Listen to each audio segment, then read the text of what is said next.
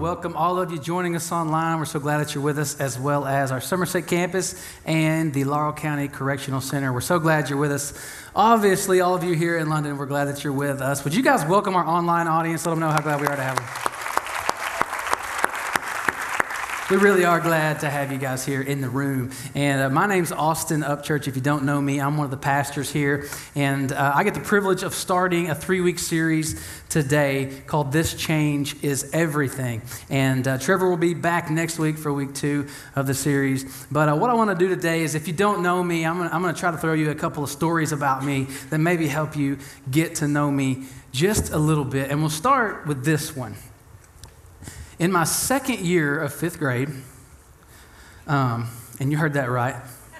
So you can infer whatever you need to infer about me based on that. But in my second year of fifth grade, I had a good friend, and his name was Todd. And uh, Todd and I, you know, we were good buddies.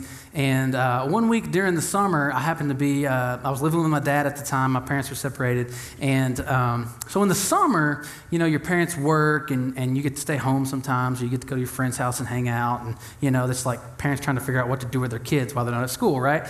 So uh, Todd called me one day, and uh, Todd said, Hey, uh, I found out some information. And the information that Todd had found out was that my girlfriend, and Todd's girlfriend were both hanging out at my girlfriend's house today. And so Todd basically said, if you can get over to my house, we can try to get over to their house. All right? And uh, I was like, sign me up. So I went to my, my stepmom, was like, hey, can I go to Todd's house? You know, and she said, sure, yeah, we're just to play, you know, Super Nintendo, whatever. And uh, yeah, so she took me over there. So Todd's mom was at work. Uh, she was supposed to get home at 4 o'clock. And uh, we decided we've got to get to my girlfriend's house because both of our girlfriends are there. And I'm just going to be honest with you. I was trying to get a little sugar. There's no sense lying. All right? Now, if you're a student, you're in the student ministry, don't, don't do as I do, all right? There's a lesson in this for you as well. But there was a problem, okay? So we wanted to get to the girl's house. You know, I'd never kissed a girl before. I was like, today's the day. Today's the day, Lord. It's going to happen. Lord, give me strength, give me courage, give me the knowledge to know what to say, you know, whatever. And, uh, but there was a problem. The problem is that their house was about eight to 10 miles away from Todd's house. But, you know, for two young, resourceful fifth graders, actually, he was in sixth grade. I was in fifth grade for the second time. That was no problem at all because Todd owned a scooter a motorized scooter, to be exact. Uh, it could be called a moped, I guess. Somebody told me if it ha- doesn't have pedals on it, you can't call it a moped. I don't know if that's true. But anyway, it was uh, not, if you're thinking of a motorcycle, you're thinking of the wrong thing. Let's just put it that way. But it did have a motor. Uh, but it was such a, such a weak machine that, I kid you not, when we rode on it together, if we started going uphill, I had to jump off and run beside it. All right? It wouldn't carry us both up a hill. And that's the God's honest truth. So um, we, we decide we're going to drive this scooter to our girlfriend's house and uh, maybe get some sugar. We'll see how it goes. and um, if you have a picture in your mind right now of Harry and Lloyd on Dumb and Dumber, you're, you're in the right ballpark. Okay, this is kind of what it looked like. So we start to leave Todd's subdivision, and it crosses Highway 27 uh, right outside of his subdivision up in Science Hill, Kentucky. And if you don't know what Highway 27 is, the big highway. It's, it's, it's like 80 or whatever. It's a lot of traffic, you know, semis. Not a place you want to be scooting across. But luckily for us, they were doing construction at that intersection that day. So we get up to, to, to, pull across, the two of us sitting there, and the guys holding the signs for the construction crew look at each other and they're like, no, whatever. So they stop traffic to let these two idiots by on a little scooter. So we do that because we were taking the back roads, okay? Um, we, didn't, we didn't think it would be smart. We at least had enough intelligence to say, hey, we don't need to drive this thing on a major highway, right? Anybody, any, any, any genius can figure that out. So we take the back roads, and again, we're going up and down hills. I'm having to get off and jump back on and all this. Well, we finally get there. And as promised, there's our girlfriends. They're there, and their parents aren't home. And uh, again, this is not a story for you uh, students, just plug your ears. And uh, so, me and my girlfriend, we were jumping on the trampoline, and and his girlfriend, I don't even know where they went. I was so nervous, I don't even know where I was. Uh, but I was trying to work up the nerve. I was like, okay, maybe, maybe now's the time. Maybe, I, how does this work? Maybe I should lean in. Maybe I should say, what should I say? Maybe I should say something, you know? So I'm like nervous, scared the whole time, trying to figure this out. And uh, long story short, uh, we look at our clocks at one point, and it's about 4.15, 4.30, sometime between 4.15 and 4.30. I'm like, oh, snap. Todd's mom's supposed to have been home at 4. And we've been, you know, sitting over here trying to get sugar, and we've been too scared to do it this whole time, procrastinating, and now we're going to be late. All right. So I jump off the trampoline. Don't even get any kiss. Don't even give a kiss. All right. Didn't happen. Uh, so so I jump off the trampoline. I go over to Todd. like, dude, it's like 4:15. He's like, oh crap. So we go. We jump on the scooter, and then we have a stroke of genius. We're gonna take Highway 27 back to Todd's house because that's gonna be faster and before we get to the part of the subdivision that we came out of, if we take 27, we hit the back entrance of the subdivision, right? So if his mom got home on time and she's looking for us, we can always say, we were just driving around in the subdivision. You know, we were in here. We were just, you know, we're allowed to do that. No big deal. We're just cruising around subdivision. You didn't see us, right? and so, um, we're cruising down Highway 27, okay? Legitimately, us two, uh, fifth graders. And then, the absolute worst thing that could have happened for us happened.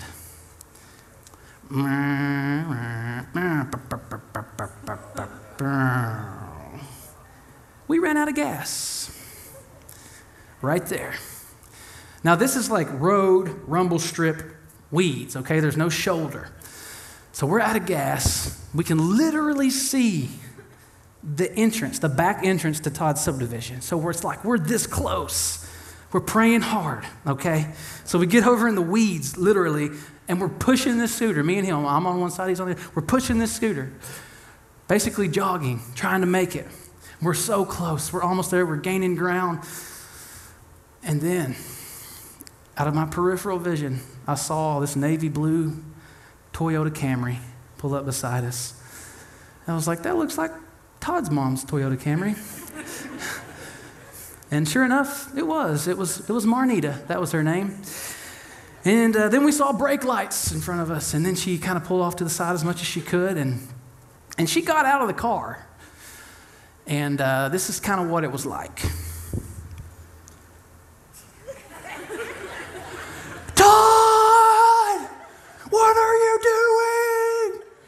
I mean, she was livid. She was hot. She was on fire, okay? And, and, and she should have been for those of us who have children, all right? You come home at four o'clock, your kid's not there, you're looking around for them, they didn't leave you a note, they didn't tell you where they were going. There was no cell phone back then. We couldn't just text her and tell her. No note. And she's been looking for us for 45 minutes, so she has every right to be angry. She looks at Todd and she says, You know better. And Todd says, No, I don't. and I thought it was funny at the time but I didn't laugh. So she says, You finish pushing it home, you go in the back entrance, and I'll meet you at the house. We'll talk about this there. So Marnita gets in the car and she goes, and here we are, man. We're busted. We're busted big time. No way we're wiggling out of this. So close, man. So close. So we're pushing this, this moped the rest of the way. All of a sudden, Todd stops, just kind of slows down on me, and I kind of like look up at him, and he does this. Just like that, real sassy. I said, What? He said, We forgot about the reserve tank. so, for those of you who don't know what that is, it's not really a tank, but basically, when you run out of gas, there's these, there's these straws in your gas tank. And there's a reserve straw that's a little shorter than the other one. So when you run out, you can turn it to reserve and you can, you can kind of slurp up the gas that's in the bottom of the tank. And sure enough, with 100% certainty, if we had remembered the reserve tank, we would have made it home. We would have made it into the subdivision. Marnita would have never known. Everything would have been fine. We were just driving in the subdivision, playing out, you know, on the scooter. You know. If we'd have just known. If we'd have just remembered the reserve tank. Now, this is what the little lever actually looks like if you're not familiar with this, okay? This thing is about the size of maybe a half dollar. It's tiny. And all we needed to do was turn this little lever right here 90 degrees to reserve. We were that close. We're 90 degrees. This little bitty lever, that close from changing everything. So we get home. Todd's mom, she sends him to his room. I don't know how long he got grounded. I don't know what happened to him. Didn't care at the moment. All I cared about was, Marnita, please, dear Lord, don't tell my parents. I begged this woman.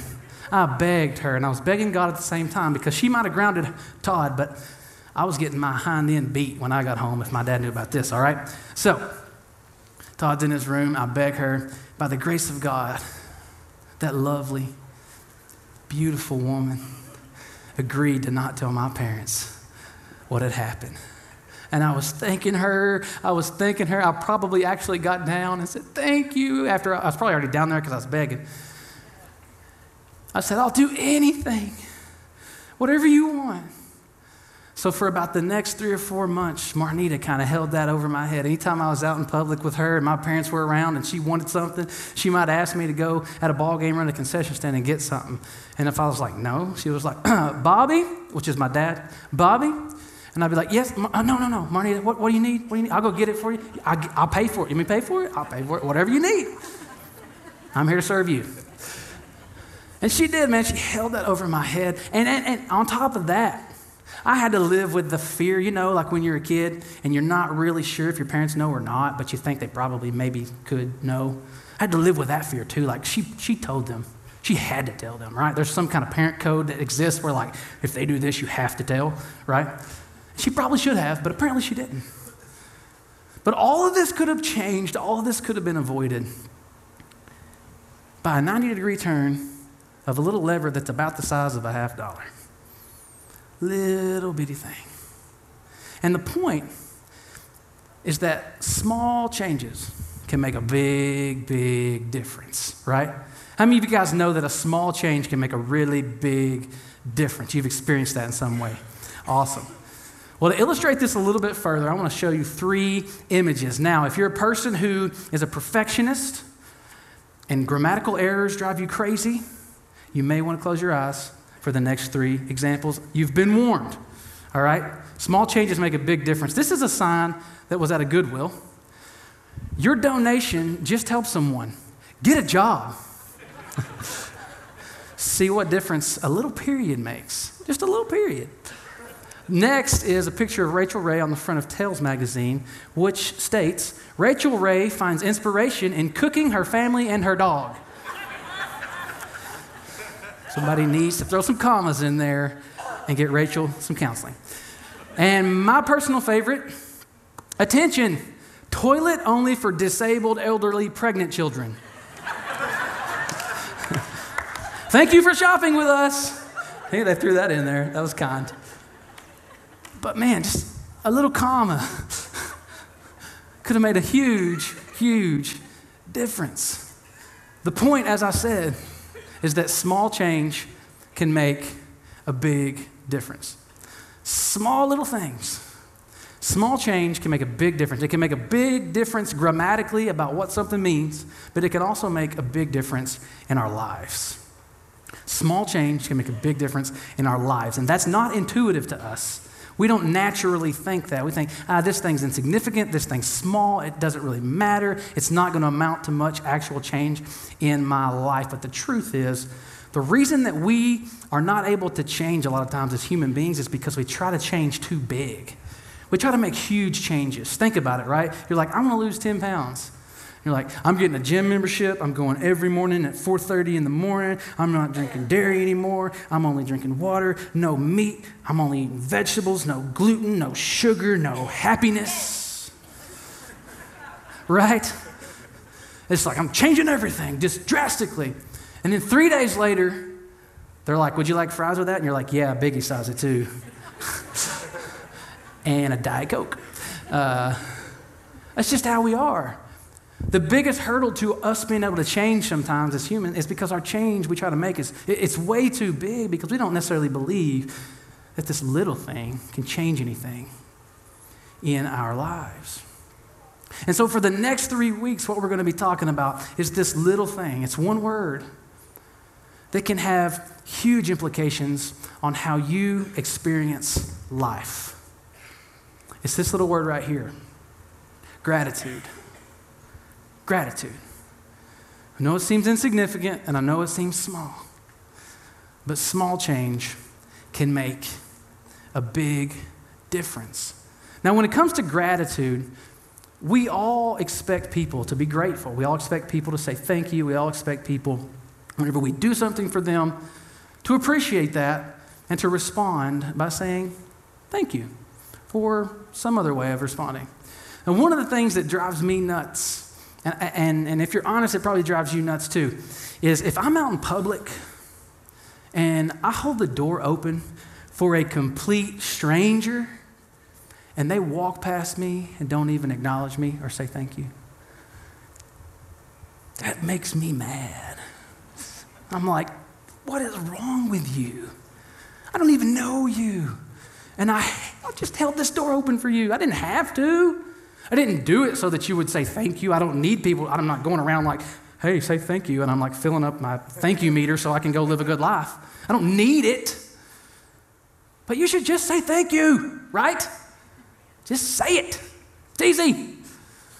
A couple months ago, I was at an event I was at a live event or uh, an event, and uh, there was a catering uh, team, and I happened to be in the kitchen. I wasn't a part of the team; I was just back there, and uh, there was like this big industrial sink, and it had multiple levers. It wasn't just real simple. It wasn't like turn the lever and the water comes on, which we would expect a sink to be.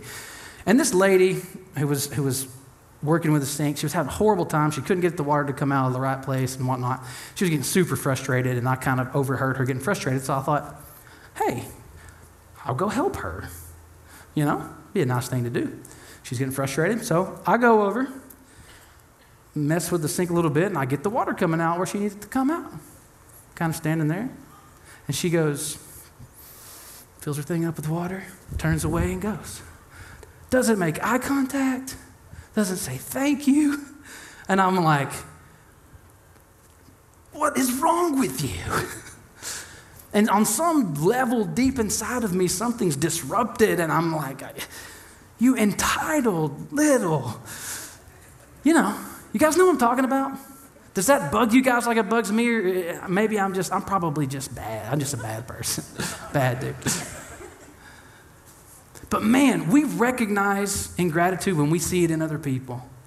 We recognize it right away and it makes us mad. We hate it when we see it. You know who we hate it in? We hate it when we see it in our kids right?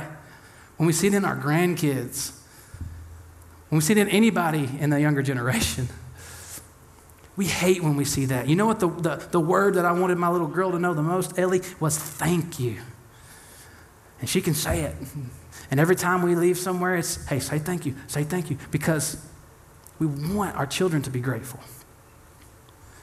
Because we recognize ingratitude when we see it in others. But here's the deal if I was to ask all of you, hey, if you're a grateful person, raise your hand.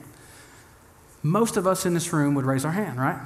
We would, most of us, raise our hand. We would say, yeah, I'm a grateful person. I feel grateful for things. And, you know, I've got a lot, and God's been good to me. And, you know, my, got good things happening in my life. And maybe I have a home, and I have electricity and food. And I'm not, you know, I made it here today in a car, or somebody brought me, or whatever. You know, I'm a grateful person. I feel grateful.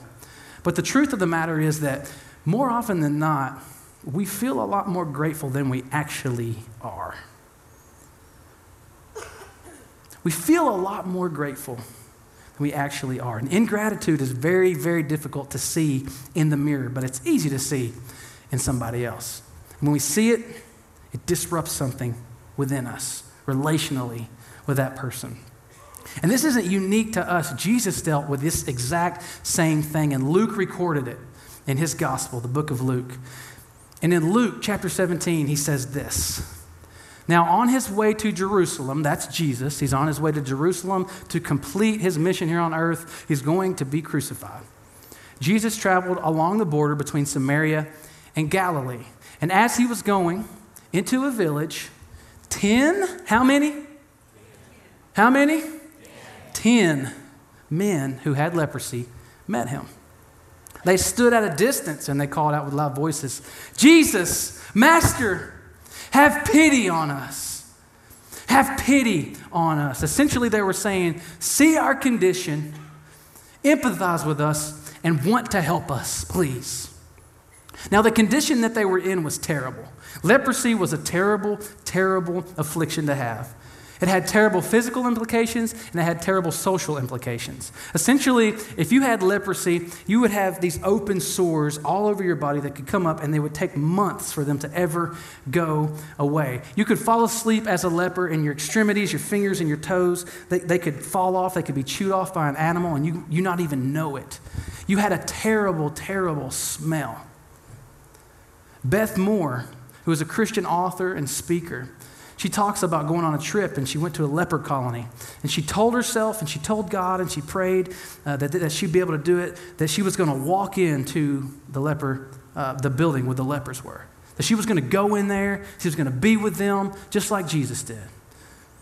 And she got there and she could not make herself go inside because of the stench, because of how bad the smell was. She was afraid if she went in, she would vomit, and she didn't want to do that in front of them. That's how bad this was. And so, socially, you were ostracized, you were separated, you were stuck with all the other unclean people. No more intimacy with your wife, your husband, no more hugging and kissing your little boy, your little girl. You're separated. And when people got close to you, you were required to say, unclean, unclean, and announce yourself as diseased so that they couldn't catch it. This is the situation that these 10 men are in. Terrible, terrible place to be. And then, when he saw them, when Jesus saw them, he said, Go and show yourselves to the priests. Because back then you had to go to a priest to declare you clean or unclean. And as they went, they were cleansed, they were healed. Is that awesome or what? These guys are heading to the priest, they're walking along. And all of a sudden, they look down and they feel different. And there's no more sores. And they don't stink anymore. And they don't hurt anymore. And they realize we're healed. Their lives completely changed in an instant. And so, what did they do? Obviously, they stopped what they were doing. They stopped moving, they turned around, they ran back to Jesus, they got down on their knees, and they said, Thank you. Thank you, Lord. Master, thank you for changing our lives. Thank you for healing us. Thank you for giving us new life. We love you. We owe you everything. Thank you. You are God. Obviously, that's what happened, right? That's what you would do, right? That's what I would do, surely. Ten of them healed. And here's what it says one of them, one of them, when he saw that he was healed, he came back praising God in a loud, loud voice. He threw himself at Jesus' feet, he thanked him, and he was a Samaritan.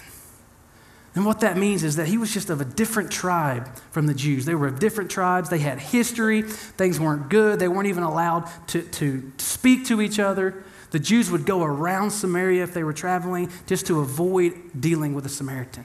But this Samaritan comes back and he says, Thank you. He says, Thank you. And we can recognize the ingratitude of the nine, right?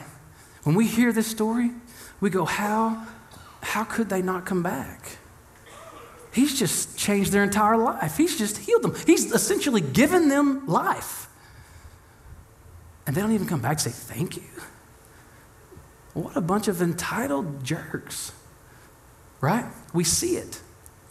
And that same thing that we feel when someone doesn't say thank you, when someone shows us ingratitude, it seems as if Jesus feels this. Jesus asked this one Samaritan that came back, We're not all 10 cleansed? Where are the other nine? Has no one returned to give praise to God except this foreigner? Which is to say, this one guy who actually has a reason socially to not come and talk to me, he came and said thank you, and nobody else? It seemed to disturb something in Jesus. It seemed that Jesus felt as if something was wrong here, that relationally things weren't complete and things weren't whole. And it's really easy for us to look at this story and to hear this story and to picture this story in our mind's eye and identify the ingratitude and hate it. And hate it. But here's the truth here's the bottom line. The reason that we think we are much more grateful than we really are has just been illustrated in this story. And it's this right here unexpressed gratitude communicates ingratitude. Unexpressed gratitude communicates ingratitude. Because you see, we could probably go to some of those other nine guys and say, You weren't even thankful. And they would say, Oh, we were thankful. I was thankful. I felt grateful. But they didn't express it, they didn't do anything with what they felt. Has anybody in here besides me ever said something to your spouse that you wish you could take back? Anybody bold enough to admit such a thing? An atrocity? Well, I certainly have. Thanks for the honesty. You know that feeling like you're, you're arguing maybe, and all of a sudden you say that thing, and it's like, it's, I, promise you, immediately when you say it, like as soon as the words released, you're like, no. You know what I'm talking about? It's like you released a flock of doves and you're trying to get them back. I mean, as soon as you say it, you're like, no, I shouldn't have said that. But then you try to do better over time, right? And I'm trying to do better with things like that. And so now there's times whenever I'm, I'm, maybe in the heat of an argument with somebody or whatever, and I feel this stuff rising up in me, and I want to say something, and it gets about here. And by the grace of God, I'm like, no, I'm not going to say that. And then they don't ever feel the implications of what I was about to say. It's the same way with gratitude, except it's the opposite. See, they don't feel the negative effects of what you were about to say, and you're real grateful that you didn't say it. But when you don't express gratitude, they don't get to feel the positive effects. They miss out on something. And you, you miss out on something. William Arthur Ward said that feeling gratitude and not expressing it, it's like wrapping a gift and not giving it. It would be like, I thought about doing this. I thought about starting the service off and having a, an iPhone, whatever they are, the new one, the fancy one, right, sitting right here in a box, and acting like Oprah or something and be like, we got everybody an iPhone. We got everybody a brand new iPhone. And then setting it down. And when I got to this point in the message, I was going to say, yeah, we got you an iPhone, but we're not going to give it to you. Well, what's the point? That's what ingratitude is like. It's like having a present. It's like you went through the trouble of going to the store, finding it, and buying it, and wrapping it, and then you don't even give it.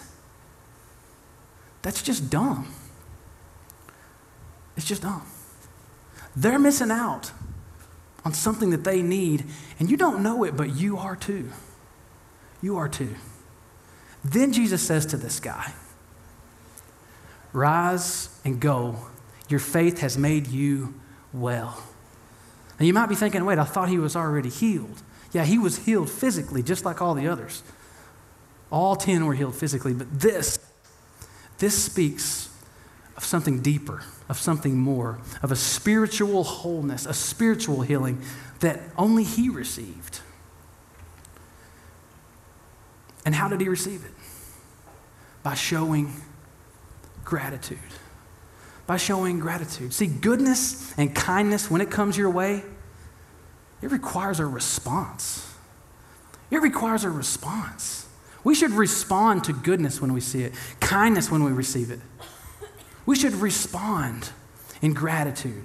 And when we don't express gratitude, we are missing out on something that God desires for us. We're missing out on a part of the human experience that Jesus wants us to experience.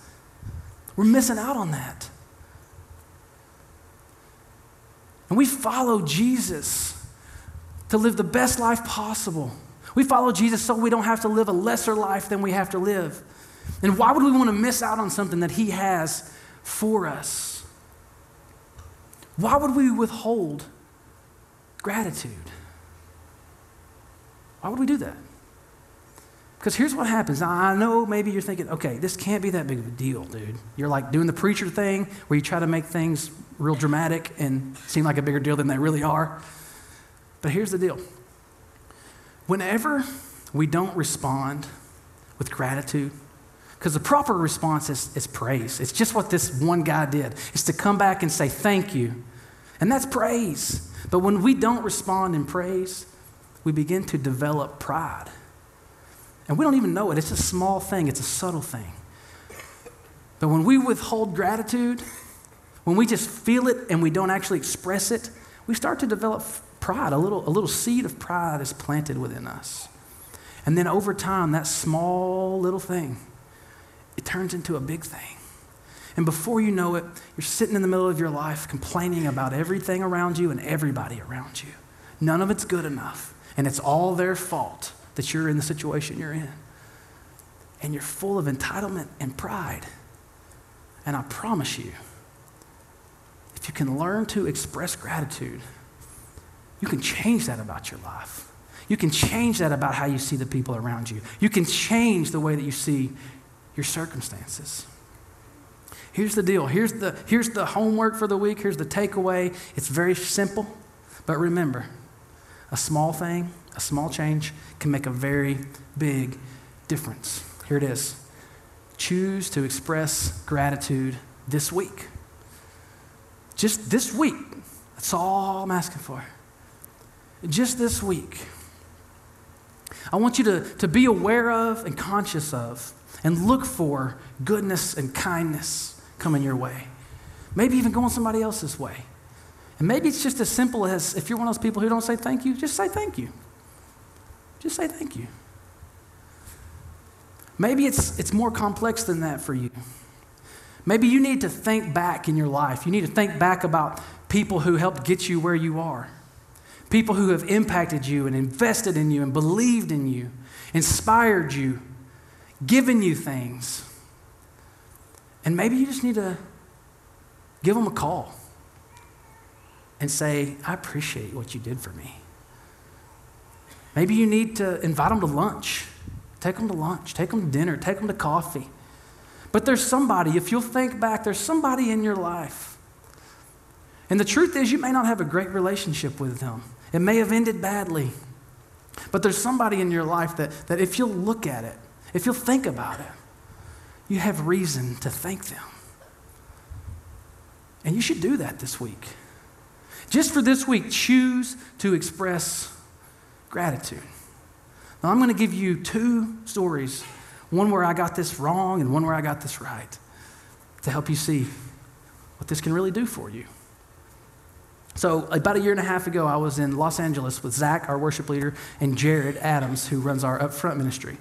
We were there to help New Wine Community Church, was a church that we um, partner with here at the Creek, and uh, we were having lunch, and we were sitting in this uh, Union Square market. It's kind of this open air market with all kinds of little places you can get food.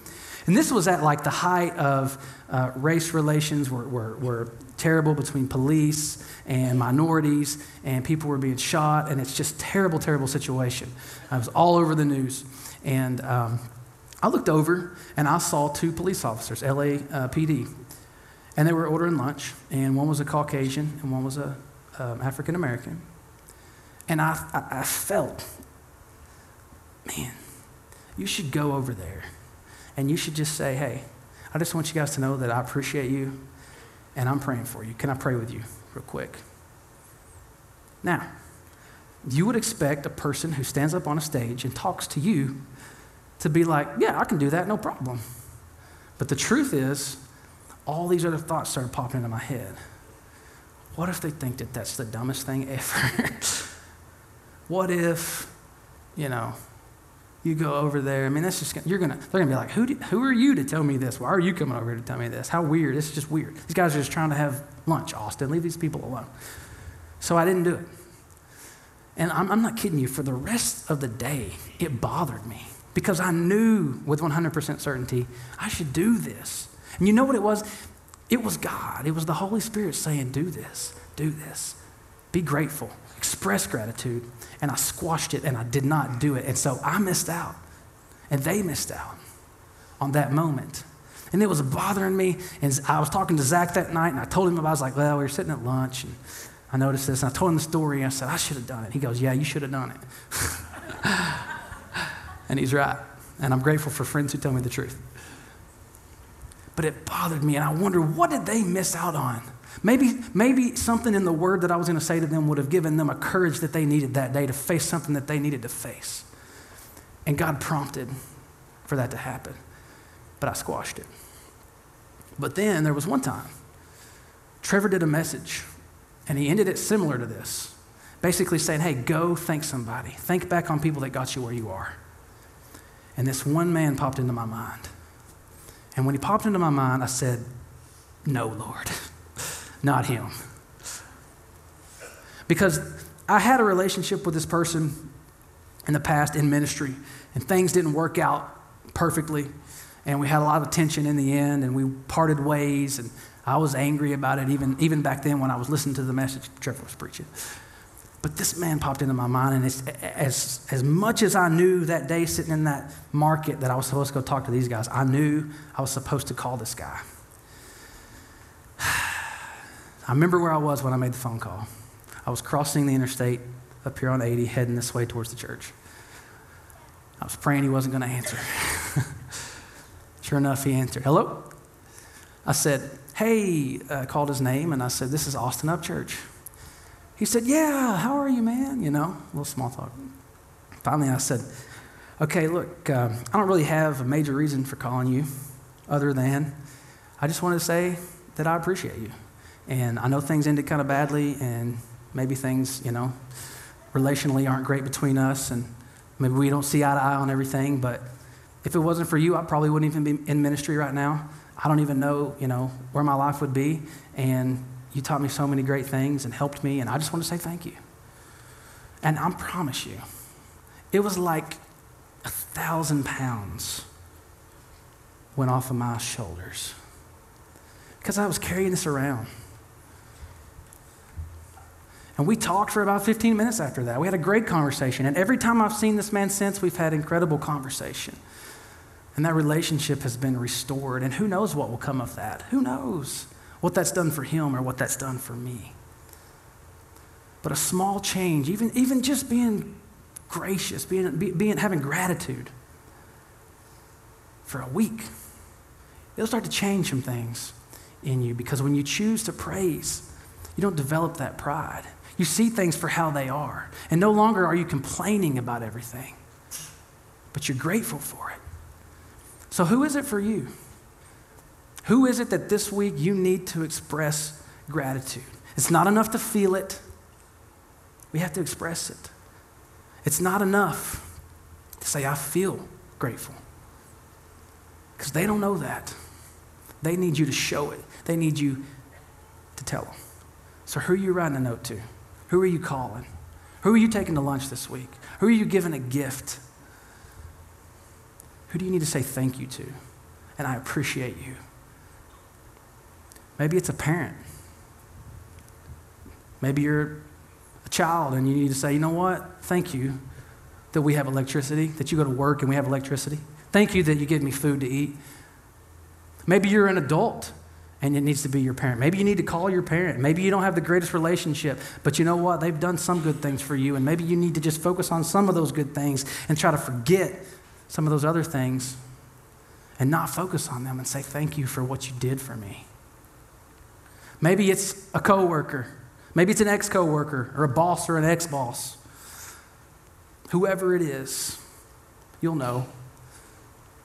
Express gratitude to them this week. Let me pray for us. Father God, we're so grateful to you, Lord, for giving your son, Jesus, for us. And God, we're grateful that Luke recorded this story so we could know that Jesus felt a very similar emotion that we feel when we see ingratitude. And, and God, we know it's hard to see ingratitude in the mirror. And so, Lord, we pray that you would reveal that to us, Lord, and, and not let us think that we're more grateful than we are, Lord. I pray that you would give us opportunities this week, Lord, that you would open our eyes to see how good we have it, how much good comes our way from other people and our circumstances, and how much kindness, and Lord, that we would react to that, we would respond to that this week with gratitude, with an expression of gratitude, not just a feeling of gratitude. And we thank you for what you're going to change in our lives and how you're going to make us whole because of it. It's in Jesus' name that we pray together. Amen.